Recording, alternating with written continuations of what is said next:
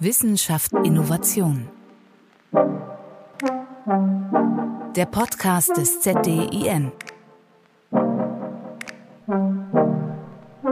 Herzlich willkommen zu einer neuen Staffel und Folge des ZDIN Podcasts Wissenschaft Innovation. Mein Name ist Katharina Gulaikow und ich freue mich erneut auf spannende Gespräche mit Wissenschaftlerinnen und Wissenschaftlern, um einen Einblick in aktuelle Forschungsgebiete zu erlangen.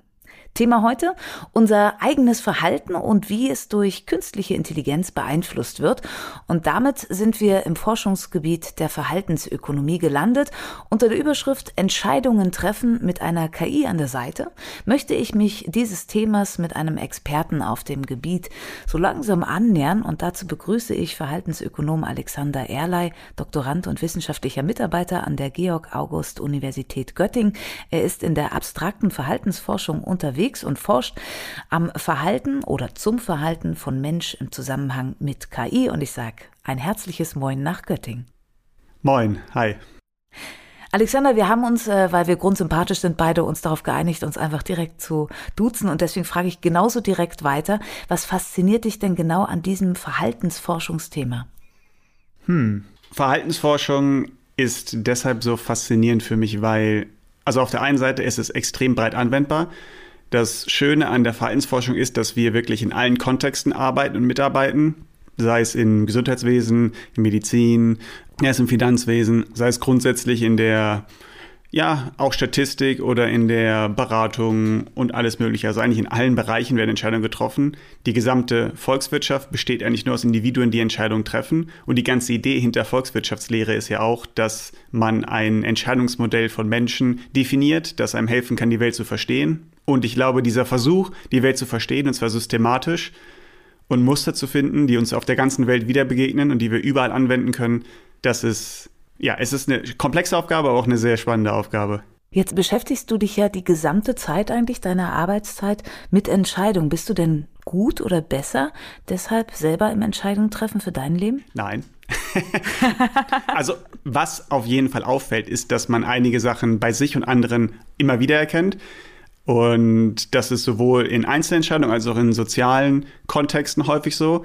Und das kenne ich auch von Kolleginnen und Kollegen, die mir auch teilweise erzählen, dass sie vielleicht ein neues Hobby anfangen und dann in ihrem neuen Hobby plötzlich ja diverse strategische Situationen sehen und identifizieren, die sie auch in der Arbeit sehen. Und dann zum Beispiel habe ich mit einer Kollegin ein Papier geschrieben und mehr als einmal kam ihr Hobbyumfeld, ihr privates Umfeld auch als Analogie auf, wo man plötzlich überall gewisse Situationen sieht, die wir in irgendeiner Art und Weise irgendwo untersucht haben oder wo wir uns Gedanken drüber gemacht haben. Und man sieht Sachen und es gibt gewisse Dinge, die einem vielleicht auffallen, die anderen vielleicht nicht so auffallen, weil man immer wieder mit ihnen ja, konfrontiert wird, aber das führt nicht notwendigerweise zu besseren oder klügeren Entscheidungen immer.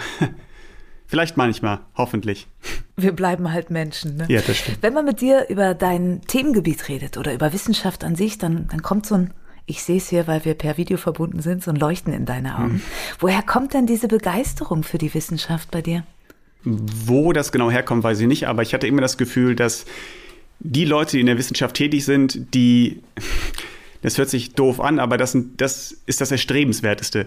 Wissen und Wahrheit suchen fand ich immer am erstrebenswertesten. Und die Leute, die in der Lage waren, es klingt wieder blöd, aber die Leute, die schlauer waren als andere und Leute, die mehr wussten und Neues gewusst haben und Neues einfach erforscht haben, fand ich schon immer interessanter als andere Menschen. Und ich mochte auch immer die Idee zu versuchen, da etwas beizutragen. Es ist ziemlich schwierig und bislang noch nicht sehr erfolgreich gewesen, aber es ist auf jeden Fall ja, ich weiß nicht genau warum, aber es gibt wenig, was für mich interessanter oder auch ja, erfüllender wäre. Deswegen ist es so schwierig, sich, wenn man einmal in der Wissenschaft drin ist, ist fällt es vielen Leuten schwer, sich vorzustellen, wieder rauszugehen erstmal, weil man einfach eine unglaubliche Breite an Aufgaben hat. Und man merkt, wie viel man einfach noch nicht weiß und wie viel einfach nicht bekannt ist. Und dann hat das Gefühl, man müsste doch was beitragen können. Das Gefühl trügt, trügt einen häufig, aber ja, es ist ist einfach, ja. Immer wieder mehr Wissen anzuhäufen und schlauer zu werden, jeden Tag irgendwie aufs Neue. Ich gucke nochmal auf dein Forschungsgebiet. Also wir haben zum einen ja Verhalten und wir haben KI. Also gucken wir nochmal in deinen Ursprung sozusagen zurück, weil uns ja die Wissenschaftler hinter der Forschung auch interessieren, wie die agieren. Wir gucken also mal auf den ganz jungen kleinen Alexander? Warst du schon so ein hm. Typ, der andere Menschen beobachtet, meinetwegen deine Eltern und geguckt hat, ah, die entscheiden jetzt so und wie kann ich vielleicht ihr Verhalten beeinflussen? nee, eigentlich gar nicht. Also wenn es um strategisches Verhalten geht, bin ich auf jeden Fall relativ zu den Leuten, mit denen ich hier zu tun habe, am unteren Ende der Verteilung. Was auf jeden Fall war, ist, dass ich aufgewachsen bin in einem Haushalt, also erstmal VWL geprägt, weil mein Vater war auch VWL-Professor und zweitens halt dauernd in Diskussion. Und eine Sache, die einem auffällt, ist, wenn man immer wieder in Diskussionen ist und sich gegenseitig challenged, dass viele Leute das nicht gewohnt sind und man dann häufig sich woanders in Situationen wiederfindet, wo die Diskussion nicht so tief geht, wie man sie gerne hätte, weil man einfach immer wieder vielleicht in einem anderen Kontext schon andere Diskussionen geführt hat, die auf einem anderen Level nach ungefähr drei Jahren angekommen sind. Es dauert natürlich eine Weile, aber wenn man sich immer wieder und immer weiter in ein Thema mehr oder weniger einarbeitet, kommt man an einen Punkt, wo man an einem Level diskutiert, wo andere Diskussionen einen dann weniger befriedigen. Und äh, ich war nicht strategisch, aber auf jeden Fall gab es immer ein gewisses Bedürfnis danach, interessante Gespräche zu führen. Ich mag auch keinen Smalltalk eigentlich. Ich bin kein Smalltalk-Mensch. Ich bin da auch nicht besonders fähig drin. Aber andere Sachen, ja, die geben dann schon was. Und weniger die Strategie und wirklich wieder mehr die Suche nach Wissen. Das hat sich ein bisschen geändert. Also inzwischen ich bin jetzt nicht mega strategisch im Verhalten, aber auf jeden Fall observiere ich Verhalten jetzt strategischer, sagen wir so. Ich habe jetzt mehr Struktur im Denken und das hatte ich vorher auf jeden Fall nicht. Vorher war es eher ein wildes Neuronengeschieße und jetzt ist es strukturierter geworden. Aber das musste ich mir eher aneignen oder es wurde extern mir angeeignet und das war nicht drin von vornherein. Ich merke schon, ich komme gleich weg vom Smalltalk, damit wir reinkommen in deine Forschung. Ja, das ist okay.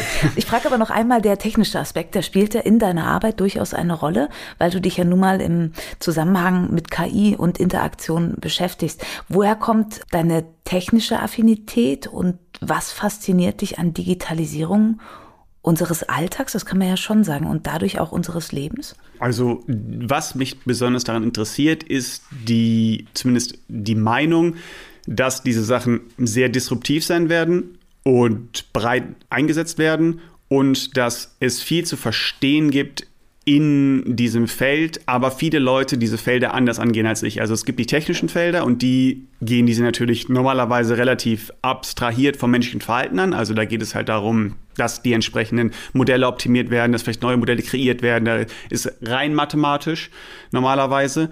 Und das ist auch interessant, aber das sind reine logische Puzzle. Und dann gibt es andere Sozialwissenschaften, die Verhalten dann im direkten in der direkten Interaktion mit einer bestimmten Sache wie einer App oder was auch immer begutachten.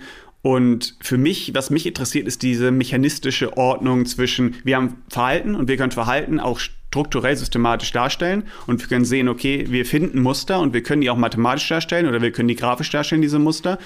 Und dann haben wir auf der anderen Seite aber auch die ähm, mathematischen Funktionen der Technik und auch da können wir sehen, okay, wenn das perfekt funktionieren würde, könnten wir diese Ergebnisse sehen. Und jetzt, was so ein bisschen das Interesse daran ist, okay, wenn wir diese Tools haben, und wir wissen, okay, wenn wir beide voneinander getrennt betrachten, können wir Vorhersagen treffen, was passieren wird. Und jetzt verbinden wir sie wie ändern sich beide Ergebnisse systematisch? Was können wir systematisch vorhersagen, was passiert? Und natürlich, man hat eine, eine natürliche Integration zwischen einfach menschlichem Verhalten und KI, weil KI natürlich von menschlichem Verhalten lernt und natürlich gewisse Sachen repliziert werden im menschlichen Verhalten. Und auch das ist nicht unwichtig um, um überhaupt zu verstehen, was könnte vielleicht in den Daten falsch laufen. Also es gibt so berühmte Beispiele. Ein Beispiel ist eBay.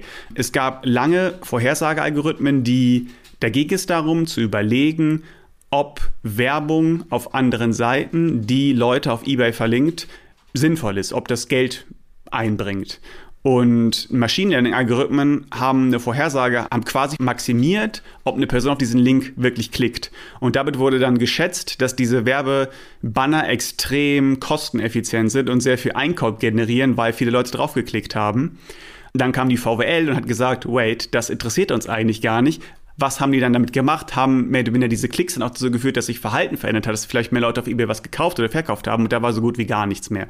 Die haben für viele, viele Jahre massiv Geld eigentlich weggeworfen und diese Lücke mehr oder minder, wo die Technik dann aufs Verhalten stößt, ist ja, für mich einfach sehr interessant. Und es gibt einfach was Neues, es ist auch was Neues. Es ist was Neues, es ist relativ disruptiv und beide Entitäten bedingen sich, sowohl die Maschine als auch der Mensch. Und ich glaube einfach, dass viele Leute nicht so formalisiert daran gehen, wie wir es versuchen und wir es am liebsten wollen würden, ohne dass wir besonders weit gekommen sind bislang. Sind wir schon mittendrin in dem, was du eigentlich tust und mit was du dich beschäftigst? Ich sage nochmal unser Thema heute, ja, Entscheidung treffen mit einer KI an der Seite, Fragezeichen. Da war schon ein Beispiel, zum Beispiel bei eBay. Was habe ich denn davon, dass ich weiß, verändert sich jetzt so eklatant unser Verhalten durch KI? Es gibt mehr als einen Punkt, den wir uns hier anschauen würden. Es geht einmal darum, wie verändert sich unser Verhalten, aber auch, wie verhalten wir uns mit der Maschine und mehr oder weniger, welches Verhalten braucht denn überhaupt die Maschine und der Algorithmus, um zu funktionieren. Wenn wir gucken, wie verändert sich unser Verhalten, da ist noch nicht klar, was passiert. Also ich glaube nicht, dass wir extreme große Umwälzungen haben werden. Das ist sehr unwahrscheinlich. Aber was wir in der VWL ja und in der Verhaltensökonomik häufig haben, ist, dass wir sehr viel mit sozialen Präferenzen arbeiten, mit sozialem Kapital. Was bedeutet, wir haben zum, als Beispiel, wir haben ein Forschungsfeld, das nennt sich Gift Exchange, also so Geschenke verteilt werden. Und die Idee dahinter ist, dass man in Experimenten zeigen kann, dass Arbeitgeber höhere Löhne anbieten, als sie eigentlich müssten, um gute Arbeitnehmer zu bekommen. Und die Arbeitnehmer wären jetzt aber eigentlich in der Situation zu sagen, ich habe einen guten Lohn bekommen, ich könnte jetzt aber einfach den Lohn nehmen und müsste nicht besonders viel dafür machen. Aber die Arbeitnehmer, wenn sie einen guten Lohn bekommen haben, der über vielleicht einem spieltheoretisch relativ kalkulierten Maximum liegt, diese Arbeitnehmer sagen, nein, ich habe einen guten Lohn bekommen, jetzt, obwohl ich es nicht muss, arbeite ich auch mehr. Und das sind Sachen, die wurde es erstmal in Laboratorien so ein bisschen festgestellt. Inzwischen gibt es auch viele Feldexperimente und auch da kann man durchaus sehen, okay, diese Löhne, die über dem liegen, was sie eigentlich zahlen müssten, werden üblicherweise auch belohnt von den Arbeitnehmern. Und das sind in der Verhaltensökonomik ist es ein Beispiel für Reziprozität, ist so ein bisschen wie du mir, so ich dir, Tit-for-Tat-Strategien. Und die sind aber unter Umständen natürlich abhängig von diesem menschlichen Gebilde. Und wenn jetzt eine KI reinkommt und man vielleicht den Auswahlprozess automatisiert, könnte das unter Umständen nicht mehr so funktionieren, weil vielleicht diese Verbindung, die man hat mit dem Menschen oder die Idee, von Reziprozität in dem Fall ist ja, dass man erwartet, dass, okay, ich habe jetzt eine gute Beziehung mit dir und das können wir in die Zukunft weiterführen. Aber dieses Verständnis besteht gar nicht bei Maschinen. Also wenn der Mensch mit der Maschine interagiert, kann das Verständnis natürlich gar nicht existieren, weil diese Reziprozitätsgedanken menschliche sind. Die sind in irgendeiner Art und Weise bei uns und die könnte man reinprogrammieren, die muss man aber nicht reinprogrammieren und die meisten Leute haben ja keine, keine Einsicht in den Algorithmus. Also da wäre zum Beispiel ein Beispiel, was passieren könnte. Und was wir zum Beispiel bei uns hatten, war sowas ähnliches, wo wir Verhandlungen hatten und auch in unseren Verhandlungen war es so, dass wenn Menschen miteinander agieren, sind sie meistens überraschend effektiv darin, zusammen zu einem guten Ergebnis zu kommen. Und sobald wir den Menschen austauschen mit einem Algorithmus, wird es schwieriger.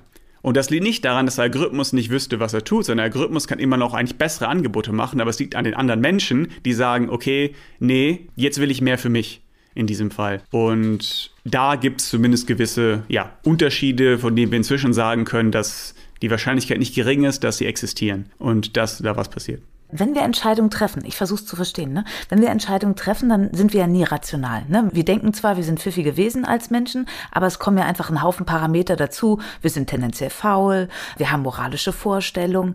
Das hat ja eine Maschine nun nicht. Also wie wird sich das verändern, wenn wir also in einer Interaktion mit einem Algorithmus sind, anstatt mit einem anderen Menschen?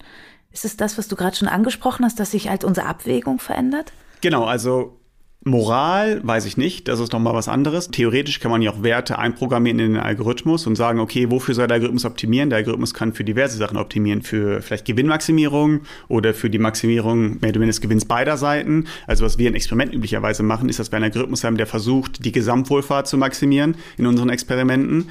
Also was nachher der Algorithmus tut, ist eher abhängig von den Institutionen und der Marktumgebung, würde ich behaupten. Aber genau wie wir darauf reagieren und wie wir vielleicht unseren moralischen Imperativ sehen, das kann auf jeden Fall sich ändern, wenn wir mit einem Algorithmus konfrontiert sind oder mit einem Algorithmus interagieren, was wir als genau, die vielleicht als gerade erwünschtes Verhalten berücksichtigen oder wie wir das gerade einschätzen, das würde sich unter Umständen auf jeden Fall verändern können. Das denke ich schon.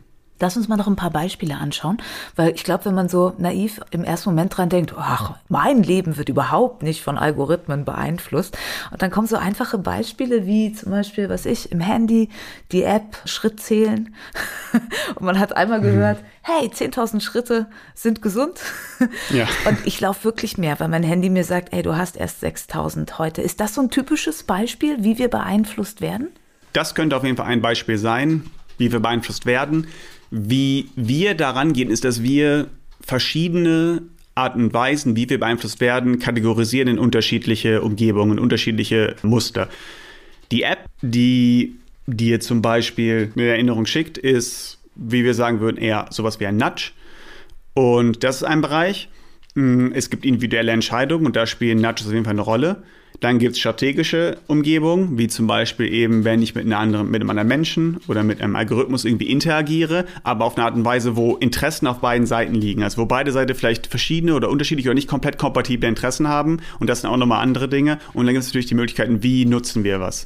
Und das ist dann wieder auch wieder eher in die Richtung des Smartphones und des Handys. Zum Beispiel also ja, auf der einen Seite korrekt, dass wir diese Nudges haben. Die Technologie kann uns gewisse Nudges geben. Das ist ein Punkt.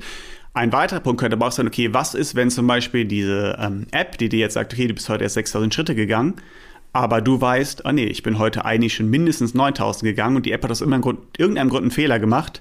Das wäre dann die nächste Stufe. Okay, was machen wir denn jetzt damit? Was machen wir jetzt eigentlich damit, wenn diese App jetzt wirklich einen Fehler begeht und sagt, okay, ich weiß, eigentlich war sie bislang immer gut, aber heute hat sie einen Fehler begangen. Und das lässt sich natürlich auch auf ganz viele andere Situationen wieder anwenden. Was mache ich jetzt? Und wie reagiere ich darauf? Oder wie reagiere ich darauf auf mich selber? Wenn ich jetzt zum Beispiel mich verzähle, ist mir das vermutlich relativ egal meistens. Ist kein großes Ding, ich war irgendwie abgelenkt oder ich habe was vergessen oder was auch immer. Aber wie sich dann diese App verhält und ob diese App einen Fehler macht, hat, wie wir sehen, eine deutlich größere Auswirkung auf unser Verhalten nachher. Und genau, da ist nochmal ein Unterschied. Du sprichst ein spannendes Thema an. Also da, ich bleib mal bei meiner App. Du musst sagen, wenn das Beispiel blöd ist, aber das ist zum Beispiel was, was so in meinem Alltag drin ist. Also ja. ich verbringe mit meinem Handy ja quasi den ganzen Tag, wie viele von uns. Und es zählt auch meine Schritte, wenn ich mit dem Fahrrad zur Arbeit fahre. Und hm. es ist immer die gleiche Strecke und von Tag zu Tag unterschiedlich. Wo habe ich das Handy? Wie bewege ich mich vielleicht? Äh, was weiß genau. ich? Wie sind die GPS-Daten gerade? Bei mir hat es dazu geführt, und das deckt sich eigentlich mit dem, was du gerade gesagt hast, dass ich sage, na ja, so roundabout. ich traue dir jetzt nicht so. Es steht da zwar 8000, aber die 10 habe ich ja locker drin. Ne? Das, was du sagst. Ja. Was verändert im Verhalten, also wenn wir mit KI zusammenarbeiten und wir die Fehler, sagen wir mal, nicht so tolerieren, wie du gesagt hast, wie, wie mit Menschen, was heißt das für eure Forschung? Genau, also erstmal, wir würden differenzieren zwischen KI und einem Algorithmus. Ein Algorithmus ist erstmal nur ein automatisiertes Rezept, das gewisse Schritte hm, durchgeht und entsprechend dann am Ende eine, eine, irgendein Output, ein Ergebnis generiert. Und die Schritte im Rezept können nachher auf KI basieren, auf irgendeinem Modell künstliche Intelligenz. Aber ob es jetzt KI ist oder nicht, ist eigentlich meistens nicht so relevant, weil wir sowieso nicht genau wissen, wie die Entscheidung mehr oder weniger wirklich oder wie die KI oder der Algorithmus zum Ergebnis kommt. Und das wird ein eigenes Thema, was dann wiederum da ein Einfluss sein könnte. Aber wenn wir sagen, okay, wir haben einen Algorithmus und der mag bei KI basieren oder nicht, und dieser Algorithmus macht einen Fehler, was wir dann sehen, ist, dass Menschen dazu tendieren, relativ schnell diesen Algorithmus als deutlich schlechter zu evaluieren, als er eigentlich ist. Also sie bestrafen diese Fehler durch ihr eigenes Verhalten deutlich stärker als sowohl bei sich selber als auch bei anderen Menschen.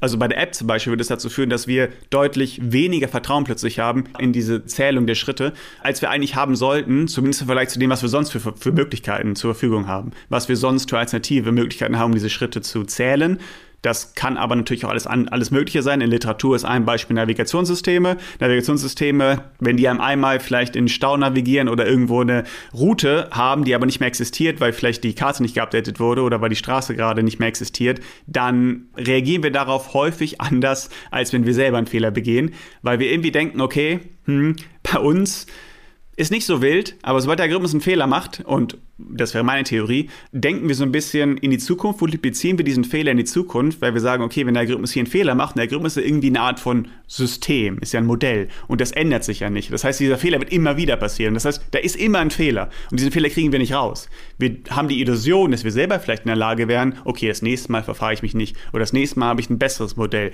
Beim Algorithmus haben wir das vielleicht deutlich weniger, dieses Gefühl, dass sich da was verändern könnte. Und das kann aber auch deutlich schlimmere Konsequenzen haben. Also zum Beispiel gerade im Medizinwesen, Medizinbereich. Es gibt jetzt ein neues Papier, gerade im April, das auch wieder Machine Learning nutzt, um sowohl das Verhalten von Ärzten und Ärztinnen auf Intensivstationen zu untersuchen und zu schauen, okay, wo werden vielleicht Fehler begangen und entsprechend selber auch Vorhersagen zu treffen, was man tun sollte. Also das Papier ist im Kontext von Herzinfarkten und es geht zum Beispiel da darum zu legen, okay, wir haben Algorithmus. Der Algorithmus soll vorhersagen, ob eine Person einen Herzinfarkt hat oder nicht. Das Problem bei Herzinfarkten ist, dass sie nicht immer einfach zu observieren sind und zu diagnostizieren sind, weil es gibt zwar ein paar Hinweise darauf, Brustschmerz und so weiter und so fort, aber die können halt auch häufig was anderes sein. Und es gibt ein paar verstecktere. Und was jetzt dieses Papier macht, ist, die haben einen Algorithmus gefunden und trainiert, der deutlich akkurater ist als Ärzte darin, Herzinfarkte vorherzusagen und kann gleichzeitig sehen, okay, warum bin ich denn effizienter und effektiver darin? Weil Menschen dazu tendieren, Leute mit niedrigem Risiko zu viel zu testen und Leute mit hohem Risiko zu wenig zu testen und zu sehr auf saliente Punkte, die offensichtlich sind, gehen. Also sie sehen, oh, da hat jemand Brustschmerzen, das kann ich sehen, da werde ich einen Test machen. Sachen, die etwas versteckter sind, die werden häufig übersehen. Wenn jetzt aber dieser Algorithmus nicht genutzt wird, weil er zum Beispiel einen Fehler begeht, was natürlich passieren kann, weil das ist alles ein stochastischer Prozess und niemand kann eine perfekte Vorhersage machen. Das heißt, wir werden immer Algorithmen haben, die Fehler begehen. Das ist nicht auszuschließen und sei es nur, weil man Zufall nicht vorhersagen kann. Und diese Systeme dann aber nicht genutzt werden, weil die Leute in der Meinung sind, ein Fehler hier ist schlimmer als ein Fehler von mir, kann das natürlich durchaus gravierendere Konsequenzen haben. Und da sind wir dabei auch, um zu schauen, okay, gibt es da vielleicht Möglichkeiten, das ein bisschen ja, auszutarieren? Weil wir wollen ja nicht, dass die Leute blind im Algorithmus vertrauen. Schon allein deswegen, weil es stimmt ja, dass im Endeffekt, was wir dem Algorithmus geben, was wir da für Input leisten, kritisch ist für die Validität der Ergebnisse und das wird sich auch updaten müssen. Und manchmal kann es zu katastrophalen Fehlern kommen, weil sobald ein Algorithmus relativ autonom agiert, skalieren sich die Fehler natürlich auch stark nach oben. Also dann wird der Fehler überall passieren und zwar immer der gleiche. Das heißt, wir brauchen schon Menschen, die in der Lage sind, das einzuschätzen. Nur ist die Frage, kriegen wir vielleicht die Leute ein bisschen mehr in Richtung, okay, nicht die kleinen Fehler zu stark bestrafen, weil eigentlich sind wir häufig nicht besser. Gerade wenn es um Vorhersagen geht, sind wir eigentlich fast immer schlechter. Aber wie macht ihr das? Also wie, wie ist dieses hehre Ziel zu verfolgen, dass man, sagen wir mal, ich, ich mache es ganz platt, netter mit den Algorithmen umgeht? Wie wir das machen, ist, wir versuchen in Experimenten darzustellen, wir versuchen zu abstrahieren, was ist die Situation, wir versuchen Menschen Vorhersagen machen zu lassen und wir geben ihnen Alternativen. Und sie können entweder auf sich selber oder einen Algorithmus vertrauen und entsprechend ihrer Wahl werden sie unterschiedlich vergütet. Und so versuchen wir das Ganze zu abstrahieren und dann fügen wir Interventionen ein. Also man kann sich zum Beispiel vorstellen, wir lassen die Leute Vorhersagen treffen und sie so ein bisschen, okay, vielleicht legen wir Aktienkurse. Die Leute treffen einfach, keine Ahnung, zehn Prognosen für Aktienkurse. Und dann sehen sie, okay, hier ist noch ein Algorithmus, der hat diese Prognosen gemacht. Und dann können Sie mehr oder weniger sehen, wie gut sind Sie selber gewesen, wie gut war der Algorithmus. Und meistens ist der Algorithmus eigentlich besser. Und dann geben wir Ihnen halt die Möglichkeit, entweder den Algorithmus zu nutzen oder nicht zu nutzen, beziehungsweise wie stark sie ihnen die Entscheidung zu geben, wie stark sie ihn gewichten wollen. Was wir dann machen ist, wir fügen ein zweites Treatment hinzu und sagen, okay, dieses Mal habt ihr auch die Entscheidung, möchtet ihr selber die Vorhersage treffen oder ein Algorithmus sie treffen lassen, aber wenn ihr sagt, der Algorithmus darf sie treffen, könnt ihr nachher nochmal über das Ergebnis des Algorithmus drüber gehen und selbst kleine Änderungen machen. So, dann gibt es da wieder vier Treatments. Entweder wir lassen sie einfach alle möglichen Veränderungen machen oder wir verringern das Intervall, das sie verändern können, immer weiter und immer weiter, bis sie eigentlich nur noch kosmetische Veränderungen treffen können. Also wirklich kleine Veränderungen, die keinen wirklichen Einfluss haben auf die Kategorie, die nachher als Ergebnis gewählt wird. Und was wir dann sehen, ist, dass egal wie viel Einfluss wir denen geben, solange wir ihnen irgendeinen Einfluss geben, sind die Leute viel, viel bereiter, den Algorithmus am Anfang zu nehmen und ihnen den Anker geben zu lassen. Sie brauchen ja nicht nur kosmetische, mehr oder weniger Möglichkeit, überhaupt nachher, nachher was zu verändern. Sie haben das Gefühl, dass wir die Kontrolle haben, die Agency, was zu tun. Und das wäre ein Beispiel. Da gibt es natürlich noch andere Sachen, die versucht wurden. Es wurde zum Beispiel versucht zu schauen, was passiert denn, wenn man Stellvertreterentscheidungen trifft. Also zum Beispiel die Ärztin trifft ja jetzt nicht die Diagnose für sich, sondern für eine andere Person. Und mm, was wir halt sehen, ist, dass es nicht, nichts verbessert. Also die Fähigkeit, den Algorithmus, wie wir sagen würden, optimal zu nutzen. Und genau in die Richtung bewegen wir uns so. Und da werden verschiedene Sachen ausprobiert, weil es natürlich nicht immer möglich, den Output entsprechend auch zu, zu manipulieren, wenn es um eine Diagnose geht. Okay, entweder Herzinfarkt ist da oder ist nicht da. Also entweder man sagt, okay, da ist jetzt was oder da ist nichts. Vielleicht kann man an der, wenn es darum geht, die Tests auszuwählen, die man macht und in welcher Reihenfolge, da kann man dann vielleicht wieder ein bisschen menschlichen Input zulassen am Ende der Entscheidungskette. Aber wenn es wirklich um die kritischen Diskussionen geht, um die kritischen Momente geht, haben wir nicht die Möglichkeit, den Output einfach nur zu verändern. Das heißt, da suchen wir noch so ein bisschen nach anderen Möglichkeiten. Und man will es ja auch nicht, man will die Leute ja auch nicht manipulieren. Es geht vor allem darum, dass die Leute in der Lage sind, die Informationen, die sie haben, so zu verwenden, dass sie entsprechend ihrer Präferenzen oder entsprechend ihrer Entscheidungsregeln die guten Entscheidungen treffen. Also in dem Gesundheitswesenfall ist es relativ offensichtlich, es geht darum, Herzinfarkte zu minimieren oder die Diagnostik von Herzinfarkten zu maximieren. In anderen Fällen ist es vielleicht ein bisschen komplexer. Aber eigentlich geht es darum, die Menschen so ein bisschen zu empowern, die Informationen, die sie haben, auch optimal, wie wir sagen würden, normativ rational zu nutzen. Und deskriptiv rational tun sind wir alle manchmal nicht gut darin, manchmal sind wir aber auch relativ gut darin. Aber gerade wenn es hierum geht, da ja, fehlt es manchmal an Fähigkeiten. Also Ziel, bessere Entscheidungen zu treffen und nebenbei Akzeptanz zu steigern gegenüber Anwendung im Allgemeinen, so kann man es sagen, oder? Ja, also Akzeptanz, Akzeptanz ist uns nicht so wichtig wie, für uns ist das alles eigentlich als Verhaltensmodell kodiert. Also es geht nicht darum, fühlen sich die Leute gut, es geht darum, was machen die Leute aus eigenem Interesse. Und wir möchten, dass die Leute aus eigenem Interesse, weil es darum geht, ihre Nutzfunktion zu optimieren, den Algorithmus nutzen, wenn sie es machen sollten. Darum geht es eigentlich. Also wir sind, das, das unterscheidet uns so ein bisschen. Es geht nicht darum, dass uns ist nicht so wichtig, da gibt es andere Leute, wie sie sich fühlen in dem Moment. Und wir, wir auch nicht wissen, wie sich diese Gefühle transferieren dann nachher wirklich in Verhalten. Uns ist wichtig, okay, wie treffen sie die Entscheidung und wie können wir Entscheidungs- Kontexte konstruieren, wo die Leute den Nutzen ihrer, ihres Jobs zu optimieren. Das ist ein bisschen ich weiß nicht, ob der Unterschied deutlich wird, aber der Unterschied ist ein bisschen mechanistischer und es ist weniger diese emotionale ja, Geschichte, weil. Interessiert nicht, genau. Ansatz ist deutlich geworden. Oh, es interessiert andere Leute. Ah es gibt andere Leute, die sich damit beschäftigen, die auch viel besser drin sind. Bei uns geht es wirklich um die Idee, okay, mhm. Entscheidungsmodelle, Entscheidungsmuster und Entscheidungskontexte und wie kriegen wir die Leute dahin, Entscheidungen zu treffen, die aus unserer Sicht normativ rational wären. Das bedeutet nicht, dass die Leute immer den Algorithmus nutzen müssen. Gerade wenn sie selber es nicht wollen, dann müssen sie es nicht. Aber natürlich, wenn es darum geht, dass deren Job ist, Diagnostik, dann ist relativ vorgegeben, was normativ die Sache ist, die wir haben wollen würden. Und dann würden wir gerne Muster finden, Anreizschemen finden, die dazu führen, dass die Leute es auch tun. Zukunftsvision klingt noch sehr im Konjunktiv, komme ich zu einem unserer Rubriken. In unserem Podcast haben wir ja zwei Rubriken, also immer wiederkehrende Fragen, die wir all unseren Gästen stellen. Alexander, die erste Rubrik heißt Zukunftsvision, da sind wir schon, ne? Wenn das euer Ziel ist, wie nah seid ihr denn da schon dran? Beziehungsweise, ich sage immer so, den Horizont darfst du gerne ähm, erweitern oder verändern. Fünf oder zehn Jahre. Also wie weit sind wir denn schon da, dass diese Entscheidungen auch schon so passieren? Wir sind auf jeden Fall deutlich weiter, als wir vor fünf bis zehn Jahren waren. Sowohl in der Wissenschaft als auch in der Umsetzung. Äh, es hat sich viel getan und es tut sich auch einfach viel durch die Disseminierung. Wir sind an einem Punkt, wo wir gerade in der Verhaltensökonomik, Verhaltenswissenschaft, Informatik, Blase sehr viel auch darüber nachdenken, okay, was müssen wir denn überhaupt von der technischen Seite leisten erstmal, damit wir überhaupt an einen Punkt kommen, wo es überhaupt verantwortlich ist, dass die Leute nicht mehr so viel ihrer kognitiven Ressourcen aufwenden müssen, um die Entscheidung zu treffen, was sie denn eigentlich tun sollten. Also wir brauchen hier erstmal Technik, die gut genug ist und konstant gut genug ist, damit den Leuten diese Abwägung überhaupt erst abgenommen wird. Und das können wir in Experimenten machen, aber natürlich in der realen Welt ist es manchmal nicht so einfach, weil viele Algorithmen vielleicht gewisse ja, Defizite haben in gewisser Art und Weise. Also ich würde sagen, gegenwärtig sind wir so weit, dass wir relativ viel wissen darüber, warum Menschen Algorithmen nicht nutzen.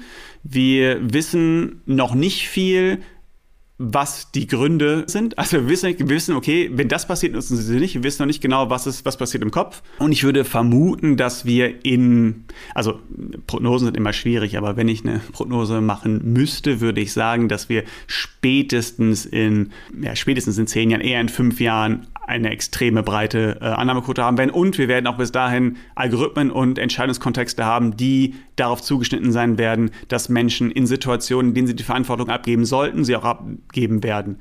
Ich glaube, dass das passieren wird, gerade im medizinischen Bereich. Im Finanzbereich, in privaten Entscheidungen wird es ja ein bisschen länger dauern, weil natürlich gibt es unterschiedliche Bevölkerungsteile mit unterschiedlichen Inklinationen, aber in professionellen Bereichen wird sich das, glaube ich, ergeben und wir sind auf jeden Fall auf dem Weg dahin. Weißt schon, dass es auch ein bisschen spooky klingt, ne? ja, es klingt vor allem spooky, weil es, also es klingt immer nach mehr, als es ist. Also Algorithmen erstmal sind ja nur wirklich, ich habe ein Rezept und ich gehe dieses Rezept Schritt für Schritt durch am Ende kommt ein Ergebnis. Und die Ergebnisse sind häufig relativ konstant und vorhersehbar. Spooky wird es natürlich, wenn wir dann in die Richtung neuronale Netzwerke gehen, wo wir nicht verstehen, warum. Aber auch da ist es meistens wirklich harmlos. Und die Idee ist ja nicht zu sagen, okay, Menschen müssen das jetzt tun. Die Idee ist ja, Menschen werden freiwillig diese Entscheidung treffen, sobald die Systeme gut genug sind und wir verstehen, warum sie vielleicht besondere ja, Probleme haben, wenn diese Fehler existieren. Das ist zum Beispiel, wo wir gerade daran arbeiten. Unsere Hypothese ist, warum Menschen auf Fehler sehr stark reagieren, dass sie davon ausgehen, dass die Algorithmen relativ starr sind, dass sie also sich nicht verbessern werden. Ist natürlich ein Problem, wenn man sich überlegt, dieser Fehler wird in den nächsten, wenn ich das nutze, wird dieser Fehler immer wieder vorkommen sichere Fehler in Kauf zu nehmen, mögen wir nicht, das mögen wir nie. In keiner Richtung, in keiner Art und Weise. Wenn natürlich dann die lernenden Algorithmen kommen und man vielleicht merken kann, dass dieser Algorithmus gewisse Fehler ausmerzt von selber, kann sich das auch wieder verändern. Also vielleicht haben wir einfach gute Heuristiken als Menschen, dass wir in der Lage sind zu observieren und zu sehen, okay, hier ist der Algorithmus noch zu, er macht zu häufig Fehler, die zu häufig vorkommen würden, wenn ich das Ding jetzt einfach laufen lasse. Das heißt, ich brauche einfach noch ein bisschen mehr. Ich möchte, dass mir der Algorithmus zeigt, dass wenn Fehler passieren, diese Fehler in Zukunft nicht mehr passieren. Das, was wir von uns glauben, was wir nicht können, also dieses ewige Lernen, wahrscheinlich sind wir sehr überzeugt davon, dass wir diese Fehler nicht nochmal begehen würden, wir würden sie aber nochmal begehen, dass wir das auf der algorithmischen Seite auch haben. Wenn wir das dann irgendwo mal haben, wird das, glaube ich, automatisch passieren. Und es gibt einfach unglaublich viele Benefits, unglaublich viele Vorzüge davon, weil es gibt einfach viele Vorhersagen sind überall. Vorhersagen, jede Entscheidung ist eigentlich fast eine Vorhersage. Und wenn wir es schaffen, fast jede Vorhersage durch Vorhersagen von Algorithmen besser zu machen, wird sehr viel, sehr viel besser. Weil dann die richtigen Vorhersagen eintreffen. genau, weil dann die richtigen Vorhersagen eintreffen. Vernetzte Innovation. Dafür braucht es aber noch viel Forschungsarbeit. Du hast es schon angesprochen. Da kommen wir zu unserer zweiten Rubrik. Thema vernetzte Innovation. Es geht im Forschungsnetzwerk, also in den Zukunftslaboren des ZDN ja darum, sozusagen das, was du ansprichst, die Zukunft besser zu gestalten. Welchen Vorteil hast du denn durch die Zusammenarbeit im ZDN für deine Forschungsarbeit? Ein Vorteil ist auf jeden Fall die Vernetzung interdisziplinärer Forschungsgruppen. Also zumindest in meinem Zukunftslabor arbeiten wir zusammen mit Leuten aus der Informatik, aus der Soziologie, aus der Wirtschaftsgeografie und halt der Ökonomik. Und ein riesiger Vorteil ist, dass man sehr viel Know-how von anderen Disziplinen erhält. Man erhält einen Einblick darin, was und wie sie Probleme überhaupt angehen, also was sind Probleme, die sie interessieren und wie gehen sie diese an. Und da tun sich teilweise ziemlich große Krater auf gerade wenn es darum geht, okay, wir denken darüber nach, wo können unerwünschte Vorhersagen, unerwünschte Ergebnisse passieren. Und um das aber einschätzen zu können, müssen wir in den Sozialwissenschaften eigentlich erst verstehen, wie funktioniert das Modell und aus welchen Daten lernt ein Modell und was sind die Entscheidungsregeln hinter einem Modell. Und wenn wir uns nur darauf Üblicherweise haben wir nicht die Zeit, uns in die Literatur einzulesen und auch nicht die Expertise. Das heißt, eigentlich ist es fast schon notwendig, mit Leuten von der technischen Seite, der Informatik darüber zu reden. Das passiert nur extrem häufig nicht. Und äh, diese interdisziplinäre Forschung zwischen Sozialwissenschaften und Informatik gibt uns auf jeden Fall eigentlich erst die Möglichkeit, wirklich relevante Fragen zu stellen. Ansonsten arbeiten wir in unseren Heuristiken, was ein Algorithmus denn ist und wie er lernt, ohne wirklich zu wissen, welche wirklich Modelle werden denn überhaupt angewandt? Und das ist wirklich auch deswegen ein Problem, weil in den Sozialwissenschaften viele, viel Forschung passiert anhand von Algorithmen, die seit zehn Jahren nicht mehr angewendet werden. Und Probleme diskutiert werden, die wirklich teilweise schon ewig nicht mehr bestehen. Es bestehen andere, es bestehen neue und manche sind besonders wichtig. Aber diese, dieser Dialog mit anderen Forschungsgruppen ist auf jeden Fall, ja, eigentlich notwendig. Und natürlich gibt es auch immer die Möglichkeit, durch die Praxispartner dann nochmal direkteren Einblick zu haben, was sind denn deren Probleme. Was ist das Problem einer einer Jurafirma, wo es äh, Teil des, des Unternehmens, der Unternehmenskultur ist, bis 23 Uhr im Büro zu bleiben, wenn der Algorithmus ihnen das alles abnimmt oder wenn sie das gar nicht mehr müssten. Wie können sie jetzt noch signalisieren, dass sie überhaupt fähig sind, dass sie, wie können sie ihre Kapazitäten, ihre Fähigkeiten signalisieren innerhalb dieser Firma? Sie bleiben trotzdem bis 23 Uhr, sie machen nur nichts mehr. Okay, ein Problem, an das denkt man nicht von unseren Büros, aber auch da wieder, also Input für Fragestellungen, die natürlich direkt aus der Praxis kommen, die wir hier einfach gar nicht antizipieren, weil wir in unserem unserer Bubble leben. Auch da, diese Verknüpfung ist extrem viel wert, weil es geht ja immer darum, welche Fragen stellen wir überhaupt? Und wenn wir nur unter uns reden, stellen wir natürlich nur Fragen, die uns interessieren.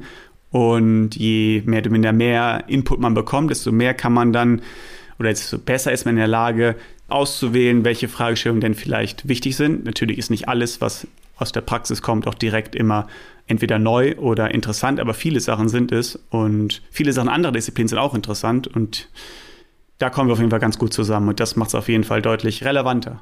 Perfekt. Klingt wie ein tolles Schlusswort. Also, es lebe die Interdisziplinarität, weil man einfach voneinander und miteinander lernen kann. Und das trifft ja auf die Algorithmen auch zu. So, bevor ich ins Rumschwafeln komme, sage ich herzlichen Dank an Alexander Erlei, Verhaltensökonom von der Georg-August-Universität in Göttingen. Vielen Dank für den spannenden Einblick in deine Arbeit. Vielen Dank. Und das war er, unser Einblick in das Zukunftslabor Gesellschaft und Arbeit zum Thema Entscheidungen treffen mit einer KI an der Seite. In der nächsten Folge von Wissenschaft Innovation sind wir dann zu Gast im Zukunftslabor Produktion und widmen uns dem spannenden Thema IT-Sicherheit in der Industrie 4.0. Dort werde ich mit Professor Dr. Karl-Heinz Niemann von der Hochschule Hannover darüber sprechen, wie Unternehmen sich vor Angriffen auf ihre Produktionsanlagen schützen können und wie weit die Forschung zu diesem Themenkomplex ist. Mein Name ist Katharina Gulaikow und ich sage auf bald.